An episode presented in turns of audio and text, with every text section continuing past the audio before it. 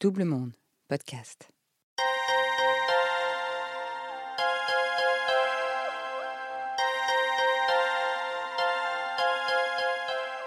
Vous écoutez la suite du témoignage d'Hugo. Si vous ne l'avez pas fait, je vous recommande de commencer par le premier épisode. Vous écoutez 40, le podcast.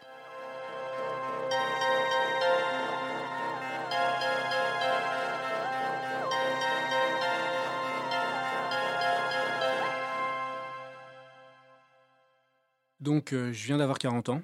Je pensais que ça allait euh, être un passage euh, que j'avais bien préparé. Et en fait, non, c'était une catastrophe. Vraiment, d'avoir vraiment 40 ans, ce chiffre est devenu comme, comme un poids sur la, sur la nuque qui m'écrabouille.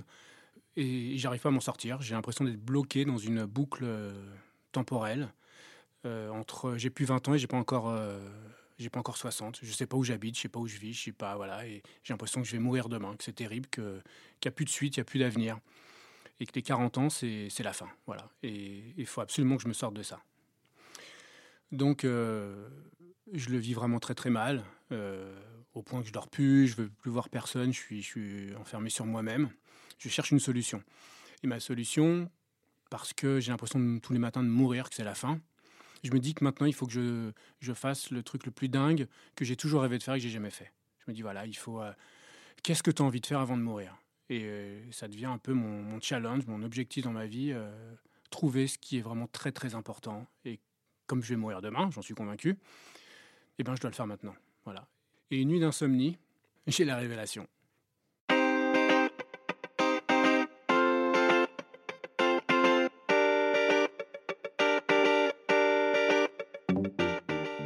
Donc je suis tout seul au milieu de mon, de mon canapé. C'est la nuit, c'est calme je cogite, et donc j'ai cette révélation. Je veux faire du rap. Enfin, euh, je vais faire du rap et je vais être rappeur. Et là, je me dis, je, ris et en même temps, je me dis, mais merde, putain, ça a l'air tellement vrai que je suis déjà très étonné par, euh, par cette révélation. J'avais pas prévu. J'avais vraiment pas prévu. J'avais pensé à plein d'autres trucs, des reconversions, tout ça, mais là. Euh, et je me dis, mais merde, j'ai envie de faire du rap, j'ai envie d'écrire. J'ai même envie de monter sur scène. qu'est-ce que c'est que cette histoire? Et donc là, euh, je suis là avec mon, secret là. Mais c'est tellement euh, c'est un souffle chaud en fait qui m'envahit et je me dis bon euh, bah vaille que vaille quoi. Ok ok bon on va, faire du rap quoi. Donc je reste très discret. J'en parle pas ni à ma femme ni à personne. Je, commence à écrire. Donc les nuits d'insomnie qui continuent. Hein, c'est pas parce que j'ai eu la révélation que les nuits d'insomnie ne cessent, mais j'écris. Donc je commence à écrire des chansons et je me rends compte que bah, je suis plutôt euh, à l'aise. Bah, talentueux, c'est un peu euh, présomptueux, mais euh, ça sort. Ça sort facilement. Et ce qui m'aide beaucoup, c'est que je vous ai dit que j'avais ouvert un peu ma playlist musicale à autre chose. Et donc, je me nourris beaucoup des, jeunes artistes.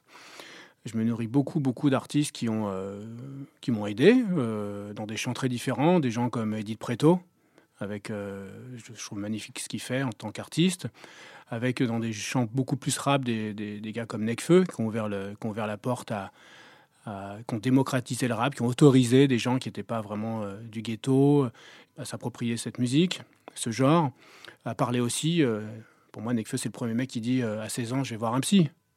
quel rappeur dit ça? Enfin, J'ai jamais entendu ça avant. Et donc, tous ces artistes m'autorisent, en fait. Je, voilà, je, me biberonne à eux. Et c'est assez génial parce que parce qu'ils sont beaucoup plus jeunes que moi. Et donc, je me rends compte que ça. Mais sur le moment, c'est pas avec le recul que je dis ça. Sur le moment, je me rends compte que je crée un nouveau pont, en fait, dans cette boucle temporelle dans laquelle je suis coincé, avec mes 20 ans, mais euh, à travers euh, une, source artistique. Et je me nourris aussi, dans l'autre sens, avec des albums beaucoup plus. de, gens beaucoup plus vieux. Voilà, par exemple, vous écoutez. Euh, euh, Egomaniac de Joe Star. Euh, voilà, le gars, il fait une introspection géniale sur cet album. Et voilà, je me dis, ok, donc euh, on peut aussi avoir ce parcours plus, plus vieux, plus, plus tard. Donc voilà, je me nourris et, vraiment la musique vient, vient nourrir le truc. Donc je continue à écrire, à écrire.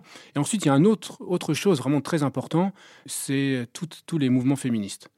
Les mouvements féministes, c'est peut-être pas assez précis. En fait, ce qui se passe, c'est que tout ce qui se passe aujourd'hui sur le, no-gender et toute cette, toute cette libération de, de l'identité sexuelle, me donne une bouffée d'énergie. Je me dis, putain, ils ont 17 ans, ils ont, et ils s'affirment, ils en ont rien à foutre. Ils sont vraiment qui ils sont. Je dis, moi, à 40 ans, je, me prends la tête à pas oser. Et je me dis, mais, mais vas-y, je rappe, quoi. J'en ai rien à foutre. Et, c'est des exemples. Donc, cette jeunesse me nourrit. C'est assez, euh, assez époustouflant ce qu'elle m'a apporté. Je, je, remercie, quoi. Je les remercie parce que c'est vraiment génial. Et ensuite, l'autre nourriture, c'est euh, les, nouvelles séries qui, pareil, c'est sur les mêmes thématiques. C'est cette jeunesse qui s'affirme très jeune dans des champs qui, euh, qui, moi, pour ma génération, sont complètement tabous. Quoi. La sexualité, le, genre, les luttes féministes. Euh, c'est génial, c'est génial. Donc, je dévore des séries comme Euphoria, comme I May Destroy You. voilà, des séries où ça parle vraiment de cette jeunesse qui se libère complètement, qu'on n'a rien à foutre. Et, et, je me dis, s'ils le font j'ai pas le choix, je veux en être quoi. En fait, je me dis je veux en être moi aussi. Et je me sens légitime à en être en fait. C'est ça qui est génial parce que on peut toujours se nourrir de trucs. Dans un ouvrage, je suis persuadé qu'il y a des classiques qui racontent la même chose dans la littérature, mais c'est pas pareil. Là, euh, j'ai l'impression que, que, le puzzle se, se construit. Je vous ai parlé de la nuit, ce besoin d'aller dans la nuit, dans cette cabane de nuit, de, de, de, trucs qui autorisent à être plus libre. Et voilà. Donc j'écris, j'écris, j'écris sérieusement. Et euh, un jour, je commence à faire lire je commence à faire lire à, mes proches, et euh, donc à ma femme, à ma Julia, à mes enfants. Donc c'est une épreuve parce que c'est du rap, donc euh, je pense qu'il n'y a aucune chanson qui ne sera pas classée euh, explicite lyrics, donc voilà. Mais ça fait partie du process où je, m'affirme aussi par rapport à ma famille et un ou deux amis très proches. Bon, j'ai choisi pas par hasard. C'est des potes qui sont assez, qui ont une vie assez marginale, qui ouvrent des squats. Enfin, je sais qu'ils vont être ouverts d'esprit. je prends pas trop de risques avec les potes, on va dire. Et là, euh, ils m'encouragent immédiatement. J'ai vraiment beaucoup de soutien autour de moi, dans ce, tout petit cercle intime. Ils trouvent les textes super. Euh, ils me disent Bon, bah, faut que tu taffes un peu l'interprétation, tout ça. Mais surtout, ce qu'ils me disent tous, ils me disent Mais c'est dingue, tu fais ça à 40 ans, c'est trop la classe. Et, là, là j'avais pas prévu ce type de, de compliments, en tout cas de réaction. On me dit mais c'est trop bien, c'est comme comme un doigt d'honneur aux conventions, aux archétypes, rien à foutre, c'est trop bien. Alors vraiment, je suis décontenancé par cette, par cette remarque, qui n'est pas une remarque euh, isolée. C'est que de mes gosses de 8 et 13 ans, de ma femme et des potes me disent, mais ça, ça déchire. et donc, euh, donc c'est très encourageant. On me dit, oh, si, tu vas te lancer, tu pourras faire un super storytelling avec ça, sur ton personnage de scène à 40 ans et tout. Et, moi, je fais, c'est cool, mais euh, moi, je suis en survie, en fait. C'est Rap crève, quoi.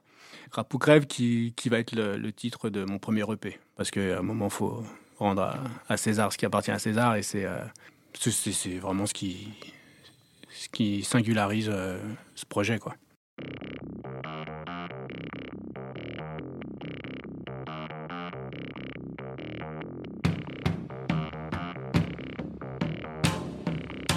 Donc, euh, il faut que je m'organise un peu. Parce que, il faut, voilà. Donc, premier truc, je fais des tutos pour fabriquer une cabine d'enregistrement chez moi. Et donc, euh, donc je me fabrique une cabine derrière le frigo. Donc ça, ça fait beaucoup rire les mômes. C'est papa est dans sa grotte, papa est dans sa caverne. Et euh, donc je vais chez Laurent Merlin, je m'achète des mousses, des machins. Faut, faut comprendre que je suis dans une logique où je pars de... J'ai l'impression que je vais crever, que tout le monde va se foutre de ma gueule, que je pars à l'abattage en fait en faisant ça, en allant rapper à 40 ans que je n'ai jamais chanté, si peut-être un peu à la chorale quand j'avais 12 ans dans des églises, et c'était horrible. J'ai pas de parents musiciens, j'ai pas cette culture de la musique, j'ai jamais joué d'un instrument. C'est pas comme une reconversion où je, monte une épicerie bio, où je deviens coach, ou je ne sais quoi. je vais faire du rap, c'est le truc, mais par où je, par où je vais m'y prendre? Ce qui est génial et terrible à la fois, c'est que je sais que c'est le chemin à prendre. Mais c'est presque le pire des chemins. Au fond de moi, je me dis, mais merde, putain, pourquoi t'as pas décidé de faire un truc, je sais pas moi, ou même de la peinture, ou... Mais là, c'est... J'ai aucune connexion là-dedans. Je, suis à poil, quoi. Et donc, bah voilà, je commence par faire des tutos pour me construire la cabine parce que ce qui est très dur, c'est de pas être trop pudique au début. Alors j'essaye de chanter au milieu du salon, mais c'est impossible. Donc il me faut un endroit pour répéter tout seul. Et je ne peux pas me payer un studio, des heures de studio, voilà. Donc ma voix commence à porter un peu, je m'enregistre, ça a un peu plus d'allure. Donc je prends des cours de, chant. Donc je commence à aller prendre des cours de chant. Alors c'est cool, mais, euh, mais ils sont en promenade un peu dans les cours de chant. Plein de gens adorables là-dedans, mais euh, c'est un peu la, promenade du dimanche. Moi, j'ai pas que ça à foutre d'apprendre traîner par cœur ou machin. Moi, je fais du rap, quoi. Donc, vas-y, je te balance mes textes. apprends-moi à me caler, apprends-moi à respirer, mais j'ai pas le temps, quoi. Pareil, moi, je vais crever. Je suis pas, c'est pas une lubie du dimanche matin, quoi. Il faut, y aller. Donc, euh, je prends quelques cours. Et ils m'ont compris. Donc ils ont été super, surtout que je les ai trouvés par hasard. Ensuite, très vite, je me dis, bon, ça suffit pas, maintenant faut interpréter. Et euh, je rappelle une amie, une ancienne copine qu'on se connaissait, qu'on avait 20-25 ans, qui fait du théâtre, qui est comédienne, qui fait des one-woman shows. Je lui mets un texto, je me rappelle encore, euh, salut Sauf, bon bah écoute, je me mets au rap, je suis un peu en galère, euh, faut, que tu m'apprennes à monter sur scène. Et elle me répond, vas-y, passe à la maison. Donc génial. Je me dis, putain, voilà, pas de jugement ni rien. J'arrive, comme si on s'était euh, pas vu la veille. Pas de jugement. Tu rappes, ok, fais voir, ouais, c'est bien, ok, tac, on y va, boum, allez, Et elle m'apprend les rudiments de, de, la scène, en fait. Tu fais pas un pas en arrière, tu vas, tu rentres dedans, tu avances. Donc voilà, je commence à me créer un petit pool autour de moi de gens euh, bienveillants qui mettent la main sur l'épaule pour, euh, pour y aller, quoi. Mais maintenant, il faut, faut, faut travailler la musique. Donc là, j'essaye. J'ai des expériences un peu difficiles. Je travaille avec plein de compositeurs différents. Et ça prend pas ça prend pas parce que là, très étonnamment, tous les musiciens que je croise veulent me sortir un peu du rap. Ouais, le rap, euh, ça marche, mais bon, euh, voilà, va faire plutôt de la musique du monde, t'as des très beaux textes, c'est plutôt de les chanter parler, tout ça. Alors je me fais un peu embringuer parce que je débarque et j'explore. Et à un moment, ça va pas. Je me dis non, non, mais moi, je fais du rap. Donc, un rappeur, ça bosse avec des beatmakers. Voilà. Y a pas, ça, ça boum, boum, et ça cogne, et, ça kick à chaque fin de phrase. Et, et c'est, euh, ça passe pas par quatre chemins, ni musicalement, ni dans les propos. C'est straight, quoi. Et donc là, je, j'essaye de me connecter avec des, euh, des beatmakers. Alors, c'est un peu délicat. Là, c'est un peu là, là, c'est un peu dur. C'est un peu dur parce que je suis pas très bien accueilli. Là, pour le coup, euh, les beatmakers sont souvent assez jeunes et je les comprends. Ils sont dans des, ils sont dans le rap game et donc le rap game c'est quoi? C'est placer ses musiques euh, chez des stars. Il n'y a aucun avenir de Planète Rap avec moi. Enfin, c'est pas du tout. ça n'arrivera jamais. Bon, en tout cas, euh, voilà, ils sont pas, ils sont pas malveillants. Ils sont plutôt un peu, un peu, je m'en fous. Et ils me disent un peu mes quatre vérités, mais c'est pas très, c'est pas très utile. Voilà. Donc, je prends un petit coup sur la tête. Je me dis bon, ok. Et surtout, je n'ai pas de partenaire pour développer des, musiques sur mesure. Donc, euh, j'ai un petit, un petit trou, là, un petit coup au moral. Je me dis, bon, euh, une bonne grosse galère à, dépasser là encore. Mais euh, à aucun moment, la motivation et l'envie hmm, s'estompent. Voilà.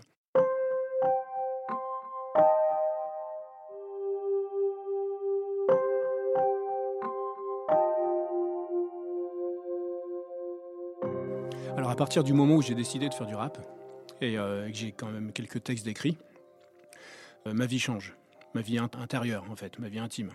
Bah, si vous demandez à, ma femme, à, mes enfants, ils vous diraient que, que je suis devenu super cool d'un coup, euh, super calme, paisible.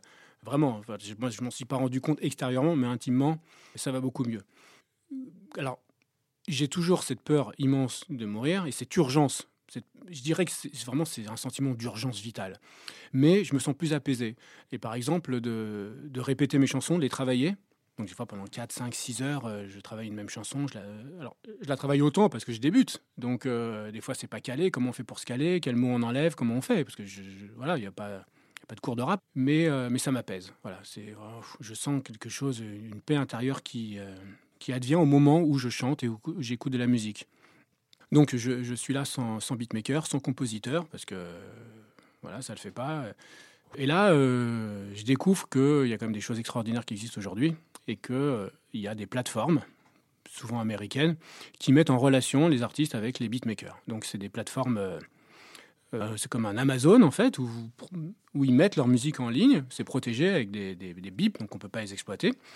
Mais on peut les télécharger et, et travailler avec et ensuite les contacter pour acheter leur musique. Voilà.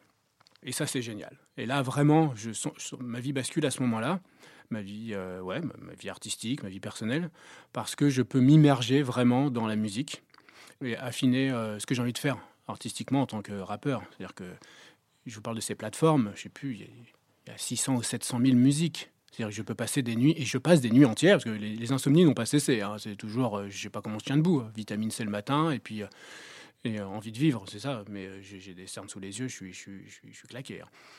C'est assez génial. Par exemple, là sur le P, je travaille avec un beatmaker de Berlin, un autre, euh, une fille du 13e à Paris, un autre dans le Mississippi, un Norvégien. Enfin, c'est énorme en termes artistiques, c'est fantastique. À quel point ça se nourrit. donc, je peux trouver exactement la vitesse que je veux, le beat, la mélodie. Ça donne plein de couleurs. C'est c'est génial. Donc, je suis voilà. Donc je découvre ça et c'est une... je me dis ok c'est faisable. Voilà, je vais pas que le faire en galérant. Si je peux continuer à, à façonner un peu ma ce que j'ai envie de faire.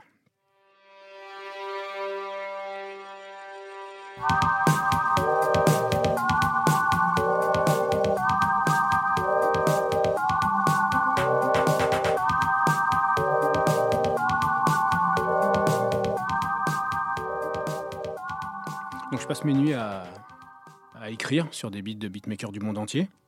Et je me dis, bon, bah maintenant, il faut passer la seconde. Euh, toujours cette urgence. Et il faut, faut, faire une maquette. faut faire une maquette. Bon, là, ça devient un peu le parcours du combattant parce que je ne sais pas du tout comment m'y prendre. J'appelle des studios, mais euh, en fait, je suis livré à moi-même un peu partout. On me dit, oui, tu viens, mais moi, je ne sais pas allumer une machine. Enfin, j'ai pas, j'ai personne. Et euh, hasard ou coïncidence, même si je pense qu'il n'y a pas de hasard que des rendez-vous, mais on me conseille un gars, un musicien euh, très sympa, euh, un peu plus âgé que moi, mais qui, euh, a une grosse culture rap, qui a vécu aux États-Unis. Un mec super, Guillaume, je te salue. Il m'accueille chez lui, en dehors de Paris, donc déjà je sors un peu du truc, dans un endroit très calme. Il m'aide à faire une première maquette. Donc c'est la première fois avec lui que je peux que je chante fort dans un contexte. C'est un home studio, mais c'est carré. Et donc là, j'enregistre euh, une maquette de 4-5 chansons. Donc à mes yeux, ce n'est pas encore diffusable, mais euh, voilà, j'ai quelque chose qui me permet de passer une étape supérieure, c'est de faire la tournée, de, de, m'ouvrir à un cercle plus large. Et donc là, je commence à faire écouter à des gens un peu plus éloignés, et les retours sont, euh, sont bienveillants et positifs. J'ai même un peu de mal à le dire, je suis presque un peu, un peu gêné, mais on me fait des compliments. Quoi voilà, on me dit ouais c'est bien, on m'encourage, on me dit euh, vas-y continue tes textes, euh, ça envoie, ça plaît, les musiques sont bien choisies, bref. Et donc c'est le déclic. Là je me dis euh, bon moi c'est vital, de toute façon degré ou de force, quel que soit le retour, de toute façon je vais le faire. Mais en plus là ça plaît déjà un petit peu dans des cercles assez différents. On me dit ok on va le faire professionnellement. Donc là, en fait, il y a un autre passage, c'est que je me dis, ok, c'est pas, ça va pas rester dans le champ de la lubie, la lubie ultra importante pour moi, mais quand même de la lubie, quoi. Et là, euh, je suis à l'artillerie lourde. Là, là je, cherche un, quelqu'un qui faisait du marketing musical, par des, contacts, ça. Vraiment, ce qui se passe à ce moment-là, c'est que comme j'ai cette maquette qui tient à peu près la route, pour présenter, attention, hein, pas pour être diffusé, mais j'ose aller euh, taper à d'autres portes, à des nouvelles portes. Et je commence à m'entourer vraiment de, de, professionnels, euh, pas de label, pas de maison de mais des gens du métier à qui j'ose faire écouter pour avoir leur retour, demander de m'accompagner. Euh, voilà. Bon, ça coûte des sous, donc euh, là, ça devient aussi des choix financiers différents, mais je fais des sacrifices sur d'autres trucs. Et voilà, c'est assez naturel que s'il me faut 500 balles, bah, je vais les trouver ailleurs et je vais les mettre là parce qu'il il faut, faut que j'y aille. Quoi. Et dans une logique professionnelle. Donc je me dis, ok, je vais sortir un album. ça me fait marrer parce que ça allait va tellement vite et que même encore aujourd'hui, je m'étonne de d'oser le faire. Franchement, souvent, je dois encore me battre avec cette petite voix qui dit T'es trop vieux, à 40 ans, fais pas ça. cette espèce de petite voix intérieure, cette de, force obscure là qui va me pourrir la vie.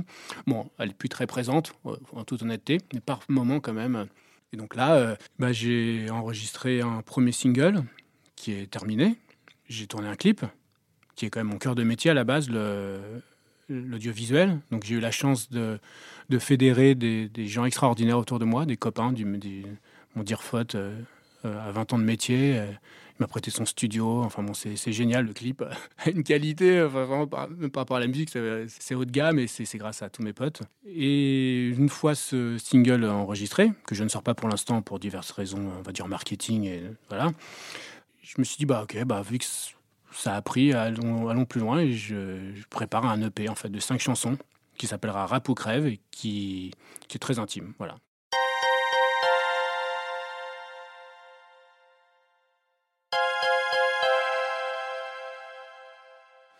En termes de boulot, donc j'ai décidé de faire un choix assez radical, c'est de mettre un frein énorme à mon plan de carrière en tant que journaliste, réalisateur et reporter.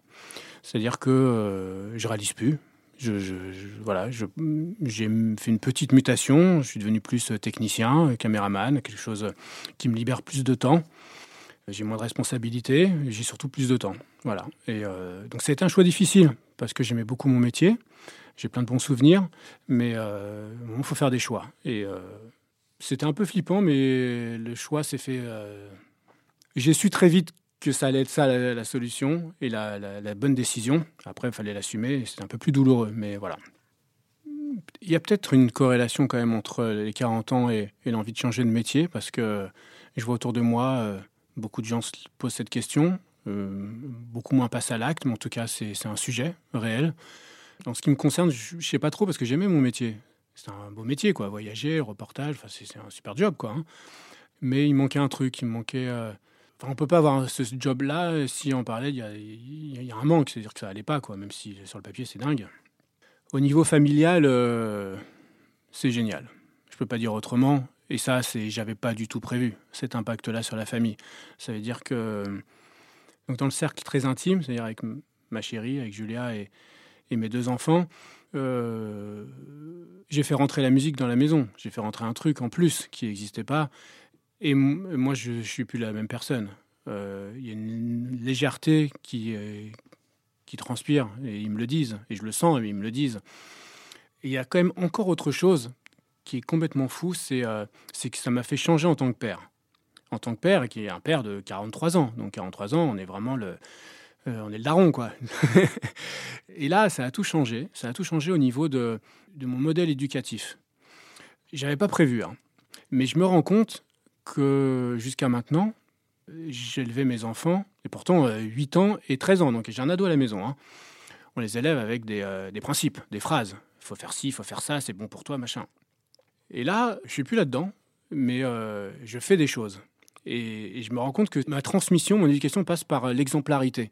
Sur des choses qui, pour moi, sont fondamentales. C'est faire les choses pour soi. Quand on travaille à l'école, on dit toujours à ces mômes travail, c'est pour toi, c'est pour toi, les trucs. Mais bon, ils n'ont rien à foutre à 13 ans. Mais là, ils voient leur père euh, qui, qui vient me chercher pour manger. Je suis dans ma cabine en train de rapper, quoi. Et euh, ils voient que c'est important, ils voient mes sacrifices. Ils me disent Mais papa, alors tu voyages plus, t'es plus reporter Bah non, bah pourquoi? Oh, C'était génial. On verra plus ton nom à la télé. Bah non. Ah bon, mais tu fais du rap, mais c'est ton travail Bah je sais pas, ça a marché. Ah bon? Ça, Vraiment, tout ça a rejailli sur euh, ma manière de. J'aime pas dire de ma manière d'élever mes enfants, mais ça je veux dire, ça a transcendé mon, mon modèle éducatif et ce que, euh, au-delà de ça, ce que j'ai envie de transmettre à mes enfants. Euh, je leur donne un exemple qui, pour moi, est, est, euh, génial. Quoi. je suis très, très heureux, d'autant que je n'avais pas prévu. C'est une conséquence du truc. Ce que je leur donne là, je vois bien, je vois bien mes enfants comment ça leur donne un souffle de liberté, comment ils, ils, osent plus, ils s'autorisent. Parce que c'est bien beau de dire à tes enfants, tu peux faire ce que tu veux, tu peux faire le métier que tu veux, oui, sois artiste si tu veux, sois, sois libre blablabla. Bla, bla, bla, si, leurs parents sont pas libres, ils seront pas libres, les mouflets, ils vont se taper les mêmes névroses et ils feront la même crise à 40 piges que moi, quoi. Donc, euh, et là, putain, je les vois, ils s'éclatent, les gamins, parce que parce qu'ils se sentent vraiment autorisés, parce que parce que je le fais, quoi. Voilà. Et donc ça, c'est c'est un des trucs les plus beaux, je crois, dans cette aventure. Vraiment, vraiment, ça, c'est génial je me rends bien compte que j'ai un rapport à l'âge assez particulier. Euh, mais depuis tout petit, par exemple, si je repense à ma vie, ça va être toujours des, âges clés. 12 ans, première colo, 13 ans, premier graffiti euh, sur le métro, 17 ans, euh, découverte du photojournalisme. Même pour rire, je me suis amusé à faire un CV avec les, au lieu de mettre les années des tafs, j'ai mis mes, années, quoi. Je trouve ça très rigolo à faire. Je, pense que c'est un poids de la société, sincèrement. Je pense qu'on nous tape là-dessus, le challenge, le truc pour avoir eu la chance de voyager un peu, toutes les cultures euh, ne fonctionnent pas là-dessus. Le challenge, là, on est vraiment euh, écrabouillé par ça. Il faut, euh, il faut faire, faut faire le jeunisme qui nous, le jeunisme en entreprise ou ou alors à 60 ans, il n'y a plus qu'à compter les points retraite qui nous manquent. Enfin voilà. Donc je pense que je suis pas non plus un spécimen. Je, suis le, le, produit de, ma, de notre société, de notre, notre époque. Mais moi, ça fait bien écho et, je prends ça trop, bien trop au sérieux. quoi. Euh, et donc, bah, 43 ans, euh, il y a plein de trucs positifs, hein, tout ce que la musique. Euh. Disons que je suis apaisé, j'ai 43 ans, je suis apaisé sur plein dans plein de champs. J'ai une véritable paix intérieure, ce petit truc qui m'appartient à moi, bien profond, que je cultive. C'est candide, là, je cultive mon petit jardin. Mais ces 40 ans ont quand même déclenché cette prise de conscience que je vais mourir un jour, pour de vrai. Et ça, euh, j'ai pas le choix que d'en faire une force et un stimuli, sinon, euh, sinon c'est la merde. s'excuser de rire, libère ta rage de jouir, libère ta rage de vivre. Sidi, Beverly, Kimberly, Ayumi Sophie, Aurélie Ali, Kirali Lili,